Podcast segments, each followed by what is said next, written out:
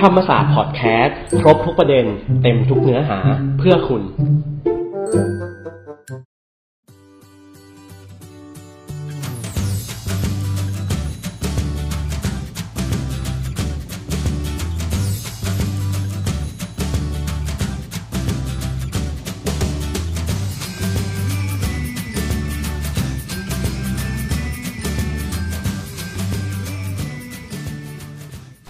ดีค่ะ คุณผู้ฟังพบกับโอ๊ตนะคะสิริพรยังที่นะ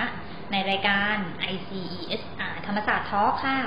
ช่องธรรมศาสตร์พอดแคสต์วันนี้ค่ะคุณผู้ฟังเราจะชวนกันพูดคุยในเรื่องของสารก่อมะเร็งในอาหาร สาเหตุและการป้องกันนะคะ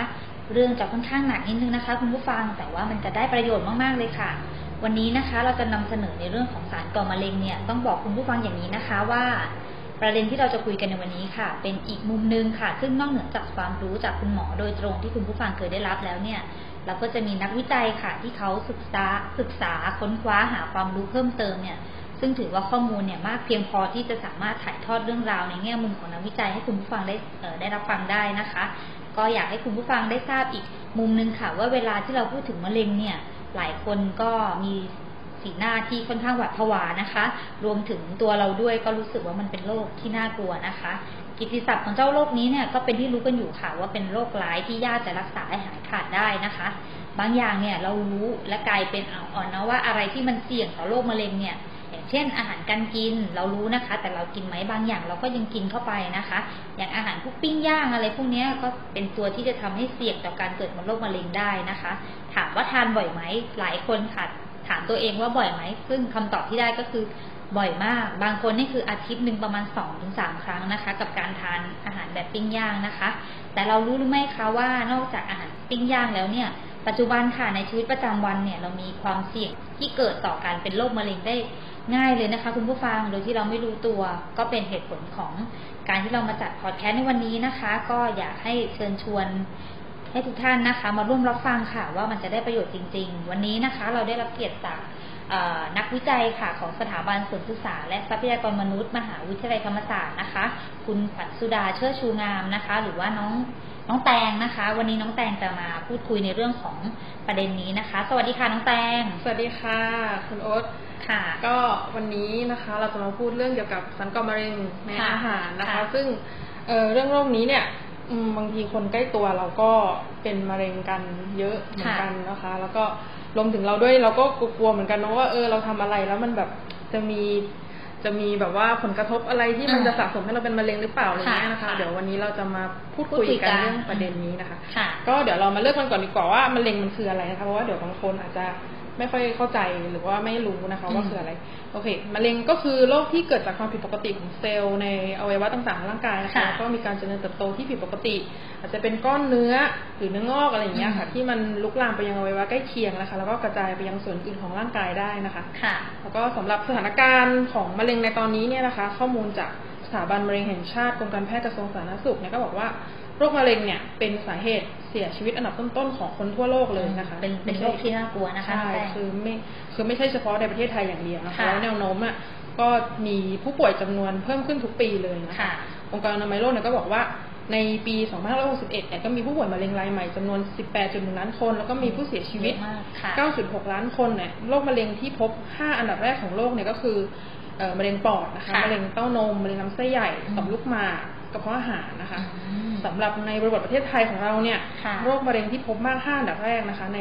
เดี๋ยวขอเริ่มในชายไทยก่อนนะคะค่ะก็จะมีเรื่องของมะเร็งตับมะเร็งท่อน้ำดีนะคะมะเร็งปอดมะเร็งลำไส้ใหญ่และทวารหนักมะเร็งต่อมค่ะลูกหมากแล้วก็มะเร็งต่อมน้ำเหลืองนะคะ สำหรับเพศหญิงเอ่อหญิงไทยของเรานะคะ ที่พบมากในห้าอันดับแรกเนี่ยก็คือต้องมีมะเร็งเต้านมแน่ๆมะเร็งเต้านมอ่าใช่เลยมาะเป็เร็นงแบบเต้านแรมกค่ะค่ะมะเร็งตับมะเร็งท่อน้ำดีนะคะมะเร็งปากมดลูกมะเร็งลำไส้ใหญ่และทวารหนักแล้วก็มะเร็งปอดนะคะค่ะโอ้สถิติโรคมะเร็งนี่ค่อนข้างเยอะเลยนะคะน้องแตงค่ะ แต่ก็ไม่ใช่แค่บริบทของคนไทยนะ เราเป็นกันทั่วโลกจริงๆนะคะใช่สำหรับเจ้าโรคมะเร็งนี้ค่ะทีนี้เราอยากรู้สาเหตุของโรคมะเร็งอะค่ะ ว่ามันมีสาเหตุมาจากอะไรล่ะคะน้องแตงค่ะ ก็เดี๋ยวจากนี้นะคะ เดี๋ยวแตงจะพูดถึงเกี่ยวกับเป็นข้อมูลของสถาบันโภชนาการมหาวิทยาลัยมหิดลนะคะค่ะเขาก็ได้ให้ข้อมูลว่าสาเหตุการเกิดโรคมะเร็งเนี่ยมันมีสาเหตุเป็นสองสาเหตุหลักๆเลยนะคะ เป็นเรื่องของพันธุกรรมแล้วก็อืมปัจจัยนำเข้านะคะค่ะปัจจัยนำเข้าในที่นี้เนี่ยเราอาจจะพูดถึงเป็นเรื่องของสารก่อมะเร็งที่มันมาจากอาหารอืมและสิ่งแวดล้อมที่มันอยู่ใกล้ตัวเราเนี่ยแหละค่ะค่ะซึ่งประเภทของสารก่อมะเร็งเนี่ยก็มีเยอะมากๆเลยเนาะในโลกเนี่ย ซึ่งเอ่อแบ่งออกมาเนี่ยเป็นห้าประเภทนะคะค่ะก็คือเอ่อประเภทที่หนึ่งเนี่ยเป็นสารก่อมะเร็งที่เราคิดว่าแบบที่เขาแบบมีการแบบว่ามีข้อค้นพบทางวิทยาศาสตร์อืมแล้วแน่นอนว่าเขาค้นพบว่าเนี่ยแหละมันเป็นสารก่อมะเร็งจริงๆชัค่ะวร์ๆเลยนะคะมี 120 ชนิดอืมนะคะเยอะเยอะเหมือนกันนะคะใช่เยอะมากด้วยเยอะค่ะค่ะแล้วก็อันดับที่สองเนี่ยก็เป็นสารที่พบในหลักฐานในมนุษย์ อาจจะน้อยลงกว่าประเภทแรกนะคะอืมก็คือเป็นสารที่น่าจะก่อมะเร็งนะคะ ก็มี 83 ชนิดค่ะนะคะ อันดับที่สามเนี่ยคือเป็นสารที่อาจจะก่อมะเร็งนะคะก็คืออาจจะพบหลักฐานแต่พบหลักฐานในมนุษย์เนี่ยน้อยกว่าสองประเภทแรกนะคะอันนี้จะมี 314 ชนิดค่ะ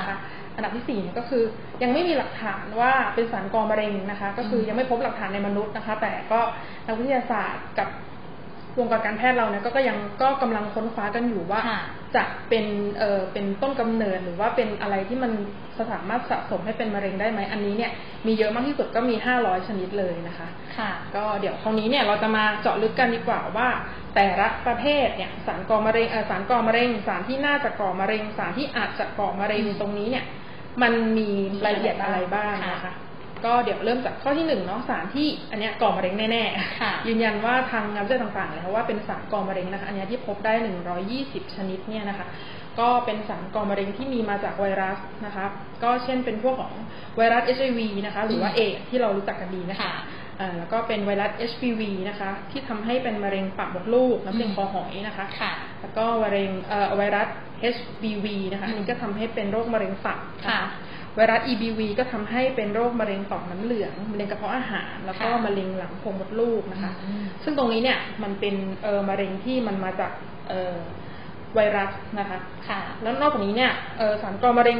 อย่างอื่นเนี่ยที่มีต้นกำเนิดนอกจากไวรัสเนี่ยก็จะมีมาจากเรื่องแบคทีเรียนะคะค่ะตรงนี้เนี่ยก็แบคทีเรียเนี่ยก็เป็นทำให้มะเร็งกระเพาะอาหารได้นะคะอืมสารก่อมะเร็งที่มาจากพวก พยาธินะคะ ก็เช่นแบบพวกมะเร็งท่อน้ำดีเนี่ย อันนี้ค่ะมันมาจากการที่แบบว่าเอ่อการบริโภคปลาร้าดิบอืมอันเนี้ยอันนี้คือแต่นี้ถามว่าคนบริโภคปลาร้าดิบค่อนข้างเยอะเลยนะคะใช่เพราะว่าคนส่วนใหญ่ก็จะชอบทานส้มตำอะไรอย่างเงี้ย ส่วนใหญ่ปลาร้าหลายร้านก็จะเป็นปลาร้าที่ไม่ได้ผ่านการต้มมาเนอะก็ก็มีความน่ากลัวเนอะใช่ค่ะคือตรงนี้เนี่ย คือถ้าจะแนะนำเนี่ยก็คืออยากจะให้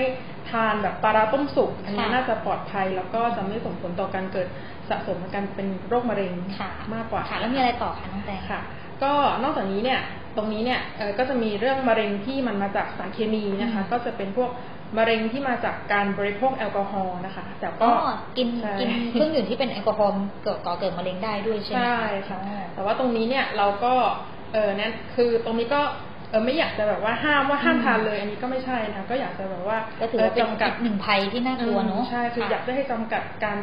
ทานแล้วก็ปริมาณที่เหมาะสมนะคะเดี๋ยวเดี๋ยวจะบอกว่าควรจะทานในปริมาณเท่าไหร่อืมนะในในลำดับต่อไปนะคะค่ะตรงนี้เนี่ยคือถ้าเกิดคนที่ทานแอลกอฮอล์มากๆนะคะ ซึ่งเออมันก็จะสะสมให้กลายเป็นมะเร็งช่องปากได้นะคะ อันนี้คือมีคนใกล้ตัวเคยทานเออแอลกอฮอล์มากๆ แล้วก็เป็นมะเร็งช่องปากจริง ๆ นะคะ อันนี้อืมใช่อันนี้คือน่ากลัวมากค่ะแล้วก็มะเร็งคอหอยมะเร็งตับแล้วก็มะเร็งลำไส้ใหญ่ด้วยนะคะค่ะ จริง ๆ การทานแอลกอฮอล์เนี่ยโอ้โหครบทุกโรคเลยนะคะ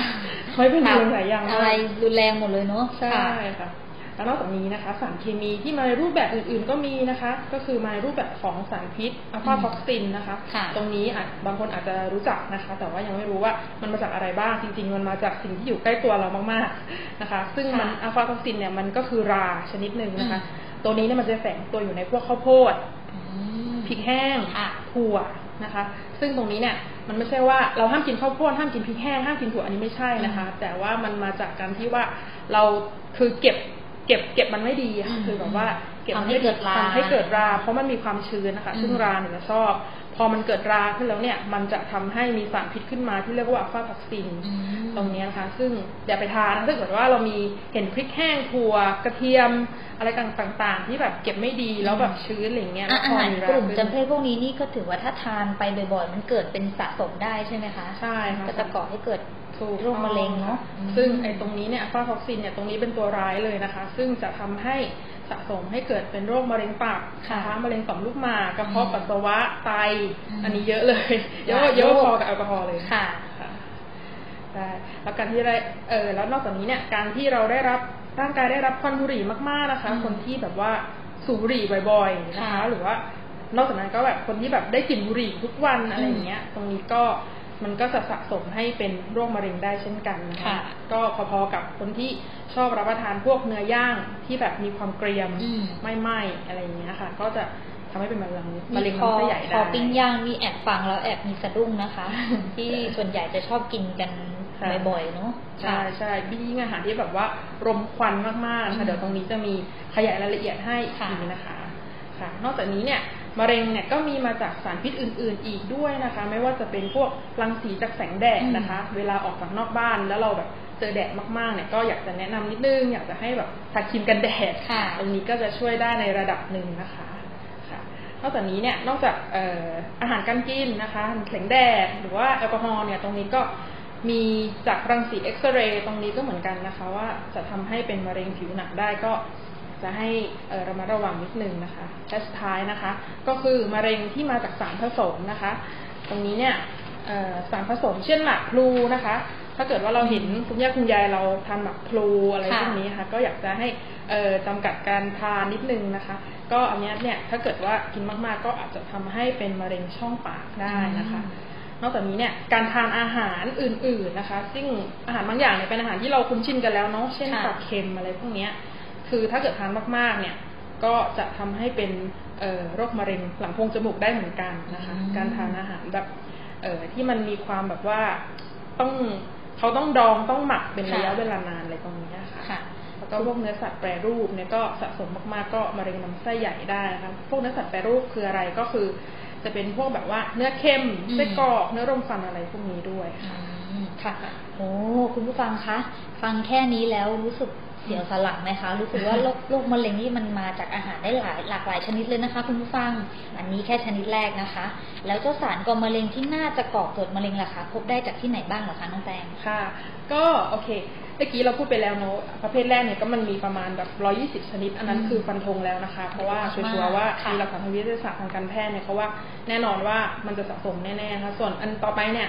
จะเป็นสารก่อมะเร็งที่น่าจะก่อมะเร็งนะคะ ที่ค่ะพูดข้างต้นว่ามันมี 83 ชนิดนะคะ ตรงนี้ก็อืมอันนี้ก็พบหลักฐานในมนุษย์เหมือนกัน แต่ว่าจะน้อยกว่าประเภทแรกที่พูดมาค่ะก็สารก่อมะเร็งตรงนี้เนี่ยเป็นสารก่อมะเร็งที่มาจากสารเคมีที่เรียกว่าอะคริลามายนะคะค่ะซึ่งตรงนี้เนี่ยจะพบในอาหารทอดแล้วก็อบนะคะอืมที่ใช้อุณหภูมิสูงสูงๆอืมแบบ 120 องศาเซลเซียสนะคะอาหารค่ะพวกนี้เนี่ย เราคุ้นเคยกันเราคุ้นเคยกันดีเลยนะเช่นพวกแบบเฟรนช์ฟรายโอ้กล้วยแครอร่อยเลยอืมอร่อยเลยใช่กินเหมือนกันไส้กรอกทอดลูกชิ้นค่ะทอดอะไรพวกนี้นะคะ ถ้าทานบ่อยๆเนี่ย ก็อันนี้ก็เสี่ยงเหมือนกันนะคะ เพราะว่ามันเป็นอาหารที่ใช้ความร้อนสูงอืมค่ะนะคะ ยิ่งถ้าใช้น้ำมันซ้ำจนเราเห็นว่า คือเราถ้าเราไปเห็นตามร้านต่างๆ ที่เขาขายลูกชิ้นขายกล้วยทอดอะไรอย่างเงี้ยค่ะค่ะ ถ้าเรายิ่งเห็นน้ำมันที่ของเขาเนี่ยเป็นสีแบบเริ่มคล้ำหรือดำดำๆอะไรเงี้ยเนอะมากๆเลยตรงนี้นะคะ มันจะมีสารพิษที่เรียกว่าอะคริลามายในปริมาณที่ สูงมากนะคะ ตรงนี้เนี่ยค่ะมันจะมีการสะสมในร่างกายทำให้เป็นโรคมะเร็งได้เหมือนกัน ก็เช่นอืมมะเร็งต่อมหมวกไตมะเร็งไทรอยด์ค่ะนะคะมะเร็งปอด หรือว่ามะเร็งอันท้าในเพศชายได้นะค่ะคะซึ่งเอ่อตรงนี้เนี่ยก็อยากจะให้หลีกเลี่ยงหรือว่าทานในปริมาณที่เหมาะสมนะคะค่ะอย่าทานแบบบ่อยๆเนาะพวกของทอดนี่คือก็คือถ้าเราก็โฉบไปร้านไหนแล้วเห็นน้ำมันดำๆนี่เราหลีกเลี่ยงเลยนะคะโอ้ถูกไหมคะใช่ใช่เราพยายามอย่าอย่าไปทานแล้วก็อย่ายึดติดกับอืมรสชาติ ความอร่อยของร้านนั้นๆ เราจะต้องดูเรื่องของความปลอดภัยเป็นหลักก่อนนะคะ ใช่ค่ะค่ะแล้วยิ่งเอออันนี้อันนี้ก็อยากจะเตือนนิดนึงนะคะ เรื่องอาหารฟาสต์ฟู้ดก็เหมือนกันนะคะอืมอาหารฟาสต์ฟู้ดอันนี้เราไม่พูดชื่อเนาะเออค่ะอาหารฟาสต์ฟู้ดเนี่ยเขาก็จะใช้น้ำมัน ก็น่าจะคงจะต้องซ้ำอะค่ะ เพราะว่าต้องแบบทั้งวันอะไรอย่างเงี้ยเนาะอาหารฟาสต์ฟู้ดนี่ก็อยากจะให้จำกัดปริมาณทานเหมือนกันนะคะ เพราะว่าอันนี้ก็จะมีสารอะคริลามายในปริมาณที่สูงเลยนะคะเพราะว่ามันเป็นการใช้น้ำมันซ้ำนะคะค่ะค่ะ แล้วก็นอกจากนี้เนี่ยก็จะมีเรื่องอื่นอีกนะคะ ที่มาจะเป็นสารพิษจากอย่างอื่นนะคะ เช่น พวกสารเคมีจากยาฆ่าแมลง DDT เนี่ยนะคะอืมเป็นจำนวนมากไม่ว่าจะเป็นแบบว่าพวกเอ่อเรียกอะไรเอ่อชาวนะชาวชาวไร่อะไรอย่างเงี้ยนะคะ ที่เขาใช้ฉีดยาฆ่าแมลงอะไรอย่างใช่เงี้ยใช่ป่ะคะยาฆ่าแมลงอะไรพวกนี้นะคะ เป็นจำนวนมากนี้ก็เสี่ยงต่อการเกิดโรคมะเร็งตับอ่อนมะเร็งตับมะเร็งเต้านมในเพศหญิงได้เหมือนกันนะคะค่ะ แล้วก็นอกจากนี้เนี่ยอาหารแปรรูปในอย่างที่พูดไปอะเนาะก็เสี่ยงต่อการเป็นมะเร็งลำไส้ใหญ่ได้ค่ะนะคะแล้วต่อมาเนี่ย นอกจากนี้เนี่ยสารก่อมะเร็งเนี่ย นอกจากมีสารพิษที่เรากล่าวมาทั้งหมดนะคะก็มีในรูปแบบของปรสิตนะคะอืมตรงนี้ก็จะเป็นพวก เชื้อมาลาเรียนะคะ ที่จะส่งผลต่อการเกิดโรคมะเร็งต่อมน้ำเหลืองได้เหมือนกันนะคะค่ะหรือสารผสม เช่นเนื้อแดงตรงนี้นะคะ ก็ทำให้เป็นโรคมะเร็งลำไส้ใหญ่ได้รวมถึงเครื่องดื่มร้อนค่ะที่มีอุณหภูมิสูงสูง 65 องศาเซลเซียสนะคะ ก็ก่อให้เป็นโรคมะเร็งหลอดอาหารได้นะคะค่ะการรับประทานผักดองบ่อยๆ ก็เหมือนกันอย่างที่เรากินแบบว่าอืมผักดองอะเนาะผักกาดดองหรืออะไรพวกนี้นะคะก็ ทานบ่อยเป็นอันตๆรายเหมือนกันอืมใช่ก็ทำให้อาจจะเป็นการสะสมให้เป็นโรคมะเร็งกระเพาะอาหารได้นค่ะก็อยากจะให้จำกัดการทานนิดนึงนะคะ และสุดท้ายเนี่ยสารก่อมะเร็งที่มาในรูปแบบของสารเคมีนะคะ เช่นตะกั่วนะคะค่ะตะกั่วตรงนี้เนี่ยคืออาจจะบางคนอาจจะไม่ค่อยรู้นะคะ ตะกั่วบางบางอย่างเนี่ยคือที่เรารู้จักเนี่ยอาจจะอยู่ในแบบว่ารูปแบบของเอออยู่ในโรงงานอืมอะไรพวกนี้เนาะอันนี้เรารู้อยู่แล้วว่าโรงงานที่มีค่ะอุตสาหกรรมตะกั่วเนี่ยเราก็ อันนี้เรารู้ว่ามันแบบมีสารตะกั่วเนาะแต่ว่าเราไม่รู้เนาะว่า ในหม้อก๋วยเตี๋ยวอ่าที่มันมีรอยรั่วตะกั่วเนี่ย อันเนี้ยถ้าเกิดว่าเราทานบ่อยๆ เนี่ย ก็อันนี้ก็เป็นสารก่อมะเร็งเหมือนกันใช่ใช่ไหมใช่คะตอนนี้ก็มีสิทธิ์เหมือนกัน แต่ตรงนี้น่ะยากนิดนึงเพราะว่าเราเราไม่รู้ว่าเออร้านก๋วยเตี๋ยวร้านไหนร้านที่ไหนเออมีจะมีรอยรั่วใช่ใช่เออตรงนี้ก่อนจะทานเราก็ต้องไปส่องดูหม้อไหมมันก็ไม่ใช่เรื่องอืเนมอะมันก็ต้องใช่แบบ ยังไงดีอะเนอะมันก็ต้องเหมือนแบบมันเราก็ต้องยากนิดนึงพิจารณาว่าร้านไหนมีอืมคุณภาพแล้วเราเหมาะที่จะเลือกไปทานก็คือเหมือนเราเอาชีวิตไปฝากเขาไว้อะค่ะอืมก่อนจะเข้าไปทานก็อาจจะต้องดูในเรื่องความปลอดภัยอืมความสะอาดใช่อ่าอาจจะใช่สอดส่องดูดูอุปกรณ์วัสดุอุปกรณ์เขานิดนึงว่ามันค่อนข้างอืมมีความใหม่ไหมอะไรเงี้ยเนอะค่ะค่ะ ตรงนี้ก็อยากจะให้เอ่อพิจารณากันดีๆหน่อยค่ะละกันนะคะ ก็นอกจากนี้เนี่ยก็จะมีพวกภาชนะเซรามิกเหมือนกันนะคะ แต่ว่าจะเป็นพวกภาชนะเซรามิกที่ไม่มีมาตรฐานนะคะ ตรงนี้ก็จะก่อให้เกิดสารสะสมในร่างกายเหมือนกันนะคะรวมไปถึงพวกขยะอิเล็กทรอนิกส์นะคะ การสูดดมสีน้ำมันทาบ้านบ่อยๆ เนี่ย ตรงนี้ก็อยากจะให้หลีกเลี่ยงนิดนึงนะคะพวกสารตะกั่วพวกนี้เนี่ยร่างกายสะสมมากๆ เนี่ย มันก็จะสะสมให้เป็นมะเร็งไตมะเร็งสมองแล้วก็มะเร็งปอดได้ด้วยค่ะ ค่ะ คุณผู้ฟังคะกล่าวกันมา ประมาณนึงแล้วนะคะ ยังไม่หมดนะคะคุณผู้ฟังอืมมันมีเยอะมากๆจริง ๆ ค่ะเจ้าสารก่อมะเร็งเนี่ย มันยังมีอีกประเภทหนึ่งค่ะ ก็คือประเภทที่สามค่ะ เรื่องของสารก่อมะเร็งมันมีอะไรบ้างนะคะน้องแตงค่ะก็ที่เรากล่าวไปแล้วนี่คือมีใช่มีสองประเภทแล้วถูกไหมใช่คะใช่อันนี้เรามาฟังประเภทที่สามกันค่ะว่ามีอะไรบ้างอืมค่ะอะโอเค เดี๋ยวเราทวนนิดนึงนะคะเผื่อบางคนแบบว่ายังจำไม่ค่อยได้นะคะ ก่อมะเร็งเกาะสารก่อมะเร็งประเภทแรกเนี่ยมี120ชนิดแน่ๆเลยเป็นเป็นเป็นสารก่อมะเร็งแน่ๆค่ะอันที่อันที่สองก็คือสารที่น่าจะก่อมะเร็งอันนี้ซึ่งเพิ่งพูดไปพวกตะกั่วอะไรพวกนี้นะคะก็มีค่ะแปดสิบสามชนิดค่ะต่อมาอันนี้เป็นสารก่อมะเร็งประเภทที่สามนะคะ ก็คือเป็นสารก่อมะเร็งที่ไม่มีหลักฐานระบุนะคะ ว่าก่อมะเร็งค่ะนก็คืออาจจะแบบว่าไม่ได้มีหลักฐานทางวิทยาศาสตร์หรือทางการแพทย์ยืนยันว่าอืมอันเนี้ยมันใช่นะคะค่ะแต่ว่าเหมือนว่าเขาก็ยังแบบว่า เออคนเขาทดลองกันอยู่นะคะอืมว่ามันมันจะมีมันจะมีส่วนจะมีที่ไหมอะไรอย่างเงี้ใช่ยค่ะทำให้เป็นสารก่อมะเร็งหรือเปล่านะคะตรงนี้ก็จะอยู่ในรูปแบบของคาเฟอีนนะคะค่ะกาแฟอืมชาฟลูออไรด์นะคะเมลามีนที่มาจากภาชนะด้วยนะคะ สารให้ความหวานอะไรพวกนี้นะคะค่ะค่ะ ทั้งหมดนี้ก็เป็นตัวอย่างของชนิดการก่อมะเร็งทั้งหมดนะคะ ส่วนชนิดที่สี่เนี่ยที่บอกว่ายังไม่มีหลักฐานนะคะ อันนี้เราจะยังไม่พูดถึงค่ะนะคะ เพราะว่ามันมีเยอะมากๆ มันมีถึง500ชนิดเลยนะคะ ก็เดี๋ยวเรามาสรุปสารก่อมะเร็งแต่ละประเภท โดยยกตัวอย่างอาหารกันดีกว่านะคะ ว่ามันเอ่ออันไหนมันเป็นสารก่อมะเร็งบ้างนะคะค่ะโอเคสารก่อมะเร็งประเภทกลุ่มที่หนึ่งนะคะ คือสารที่แน่นอนว่าถ้ารับประทานมากๆเนี่ยจะเป็นมะเร็งได้นะคะ ก็คือเครื่องดื่มแอลกอฮอล์ค่ะอัลฟาท็อกซินจากอาหารที่มีราที่เกิดจากการเก็บไม่เหมาะสม ปลาแห้งข้าวโพดถั่วลิสงพริกแห้งหอมตะหอมกระเทียมที่มีความชื้นนะคะ ตอนนี้ก็อยากให้ดูนิดนึงนะคะ ถ้าเราได้รับสารพิษจากอัลฟาท็อกซินเป็นประจำเนี่ยก็จะทำให้เป็นโรคไขมันพอกตับ การอักเสบของตับพังผืดค่ะในตับนะคะโรคมะเร็งตับในที่สุดนะคะนอกจากนี้เนี่ยก็มีอาหารที่ใช้ความร้อนสูงนะคะ เช่นเนื้อย่างเนื้อรมควันนะคะค่ะยิ่งเราปิ้งย่างเนื้อสัตว์ด้วยไฟแรง แล้วก็ใช้ระยะเวลานานเนี่ย มันจะยิ่งเกิดการเผาไหม้และคราบดำมากขึ้นนะคะ ตรงนี้เนี่ย ก็จะเสี่ยงต่อการเกิดโรคมะเร็งลำไส้ได้นะคะค่ะรวมไปถึงอาหารที่มีการใส่สารเพื่อการเก็บไว้เป็นระยะเวลานานเช่นปลาเค็มเนื้อแปรรูปไส้กรอกแฮมเบคอนอะไรพวกนี้นะคะ ก็ต่อมาเป็นสารก่อมะเร็งประเภทกลุ่ม 2A ก็คือเป็นสารที่น่าจะก่อมะเร็งนะคะ ก็อย่างที่เราพูดนะคะสารพิษที่มาจากอะคริลาไมด์ก็คือพวกของทอดเนื้อแดงค่ะอาหารปนเปื้อนสารไนเตรตไนไตรท์นะคะ เช่นพวกไส้กรอกแหนมหมูบดอะไรพวกนี้นะคะ ก็ค่ะอยากจะให้จำกัดการทานนิดนึงนะคะ ตรงนี้ก็ จะมีการเติมวัตถุเจือปนในอาหารได้ เช่นเกลือไนเตรตไนไตรท์ที่กล่าวมานะคะ ก็จะช่วยให้อาหารไม่เน่าเสียและมีสีชมพูดูน่ากินอะไรพวกนี้นะคะ ตรงนี้ก็จะเสี่ยงต่อการค่ะเกิดโรคได้ค่ะ ค่ะ คุณผู้ฟังคะเรื่องโรคมะเร็งเนี่ยมันมีเนื้อหาค่อนข้างเยอะเลยค่ะคุณผู้ฟังสำหรับในวันนี้เนี่ย เรารู้สึกว่าโรคมะเร็งเนี่ย พูดแค่เนี้ยเวลาเสียดายค่ะคุณผู้ฟังเวลาเราตอนเนี้ยก็คือมันค่อนข้างจะจำกัด อยากให้คุณผู้ฟังติดตามใน EP หน้านะคะ เราจะมีเรื่องของ โรคมะเร็งค่ะที่มีเนื้อหาค่อนข้างเยอะเลย น้องแต่ยังมีเนื้อหาสาระที่เป็นโรคเกี่ยวกับมะเร็งอีกหลายเรื่องเลยค่ะ ที่จะมาบอกเล่าให้คุณผู้ฟังได้รับชมรับฟังกันนะคะ ก็สำหรับวันนี้ก็ต้องขอเบรกน้องแต่ไว้เพียงเท่านี้ก่อนนะคะได้ได้กำลังมันอยู่เลย ใช่ แล้วก็เนื้อหาค่อนข้างเยอะเลยทีเดียวนะคะ ก็เดี๋ยวเราติดตามกันได้ใน EP หน้านะคะ ในเรื่องของเออโรคมะเร็งนะคะ ก็คืออาหาร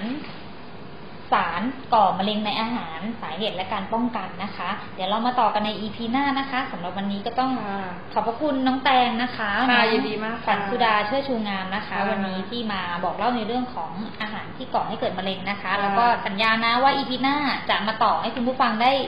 ฟังจนจบนะคะว่ามาแน่นอนมันจะมีวิธีป้องกันและสาเหตุในการป้องกันเนี่ยมีอะไรบ้างนะคะค่ะสำหรับวันนี้ก็ต้องขอขอบพระคุณน้องแตงมากค่ะ สวัสดีค่ะ สวัสดีค่ะ ขอบคุณค่ะ ค่ะ คุณผู้ฟังคะ เนื้อหาในเรื่องของสารก่อมะเร็งเรายังมีอีกเยอะเลยนะคะ ก็อยากให้คุณผู้ฟังติดตามนะคะ ใน EP หน้านะคะ แล้วก็รายการของเราจะออกอากาศทุกวันพุธและศุกร์ของสัปดาห์นะคะสำหรับวันนี้ก็ต้อง